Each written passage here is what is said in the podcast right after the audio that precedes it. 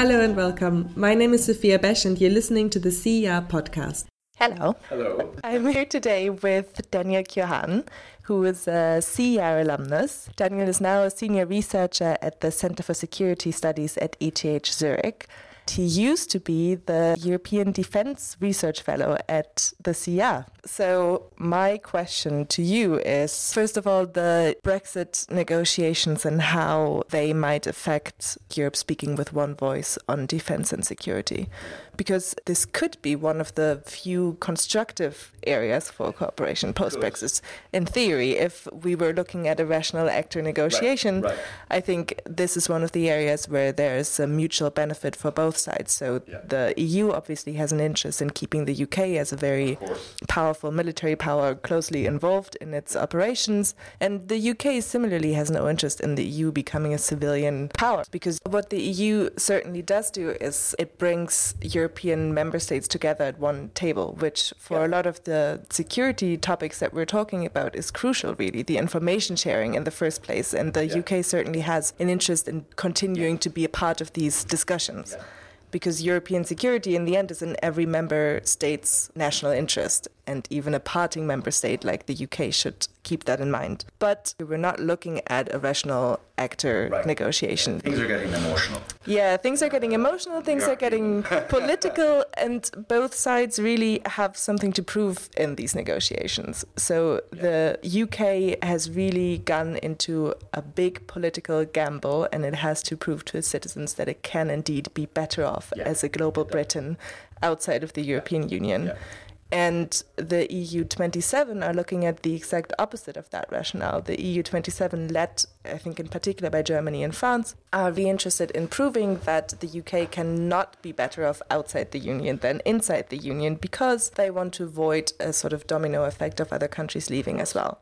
And that is perceived already in the UK as punishment, a yeah, punishment, yeah, as yeah, a punitive kind of logic, which is, I don't think, really how it's seen in, No. in capitals on the continent, but which risks poisoning negotiations over security and defense that could really be mutually beneficial. But, but you touch on a bigger point here because I was in Berlin recently and it really struck me that they do not understand this punishment narrative at all. From the German mindset, it seems to me that it's very simple. We want to preserve the EU because it's an absolute core national interest for us.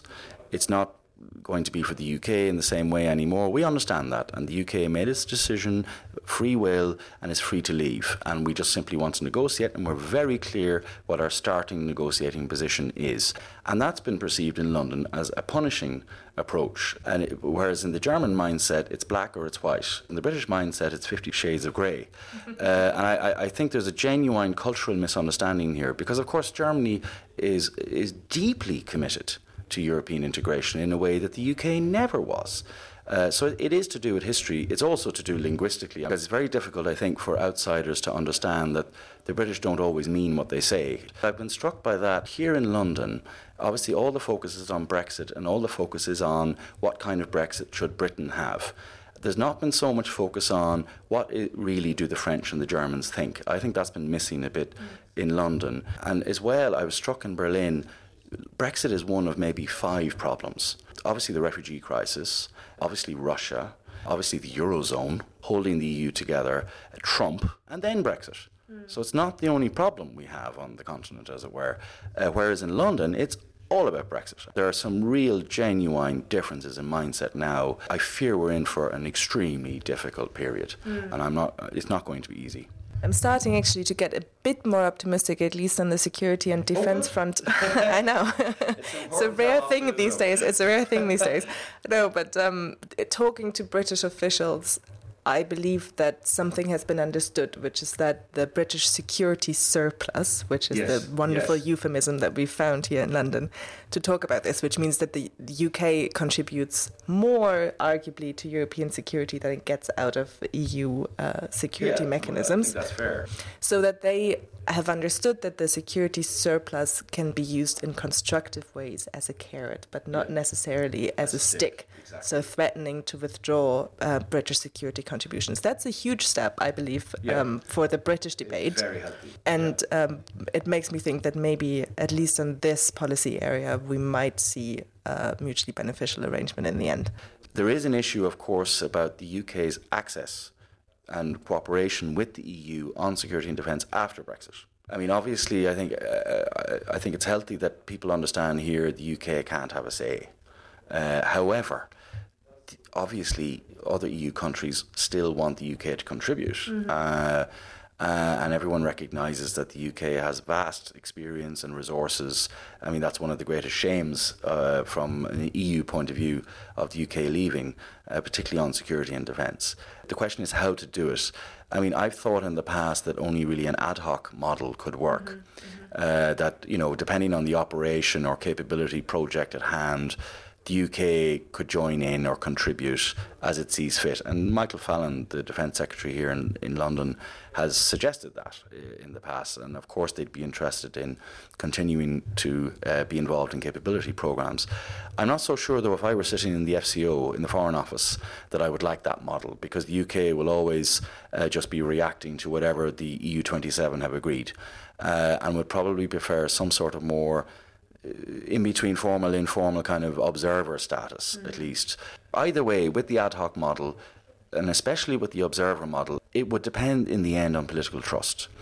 The big advantage the UK would have is it brings so much to the table. It's not just about military capacity or experience. It's really about knowledge information, intelligence. Uh, and of course, the UK on top already knows how the system works. Uh, the UK already understands it. It brings so much to the table. Most member states would still want to work with the UK. So if that could be resolved quickly, you know, we can put the defence brief aside. Uh, and worry actually really about the big question about NATO, uh, and at the same time say, well, that's at least an easy, quick win on the Brexit negotiations. You see, it can be done constructively, so it's a win-win. And frankly, we really need to worry about the Donald more than we do uh, in some ways about the UK-EU relationship on defence. But interestingly, I wonder. I wanted to ask you, if I may, Sophia, because I I wonder the, the French wouldn't necessarily mind the observer model because they do like to work bilaterally with the UK. They're very similar strategic cultures in a general sense. But how do you think people in Berlin would really be receptive? How would Germany feel about uh, this observer uh, model? Well, I mean, a couple of points of that. I think, in theory, at least Merkel's Germany is quite pragmatic when it comes to partnerships and when it comes to working with partners. One of her mantras is, I can't pick my crises, I can't pick my partners. So, this is, I think, the pragmatism that we saw in the deal that she made with Turkey, for example. So, if there's a crisis and if the UK is the Right, right country right. to cooperate with in this crisis, I believe that she would do that. The caveat is, of course, a privileged partnership implies that the UK can have all the benefits of membership without it on that another point, which is that we might have to consider the associated members As well, how, as well as they stand right now. How would Norway and Turkey feel? How would they feel if the UK gets a privileged deal on this? Turkey, and you can be sure Erdogan's Turkey will want something. Yeah. It's interesting the dynamic that we might observe in the future between the associated countries right now and the UK, because countries like Norway might even benefit from a country like the UK joining their little family, because it might give them more power over the EU. So this is something that, Yeah, at least for policy wonks, is going to be interesting to Absolutely. watch. But now, of course, enter President Trump. Uh, Yes. which changes this um, this rationale, this calculation somewhat. We know that Trump has spoken about NATO being obsolete, being possibly obsolete, but really important to him. We know now that his Secretary of Defense, General Mattis, might have some positive influence on, Yeah. on him, might actually accept that NATO is a, a relevant alliance for the 21st century after all. But what is clear is that he applies a very transactional logic to security. That is relevant for NATO because he thinks of of it in terms of good Europeans and bad Europeans, if I can simplify that much. So the good Europeans that deserve American protection because they invest in their own security, because they adhere to NATO's target of 2% defense spending, and the bad Europeans that don't. And I just foresee a lot of division coming from that kind of logic. I think we would both agree that Trump is right that Europeans aren't contributing enough. To their own defence. And I think the problem really is Germany, Italy, and Spain, who are all hovering around 1%. Germany is about 1.2, Italy's around 1, and Spain is just under 1. If those three increase their defence spending, the picture looks a lot healthier because, of course, they're a huge chunk.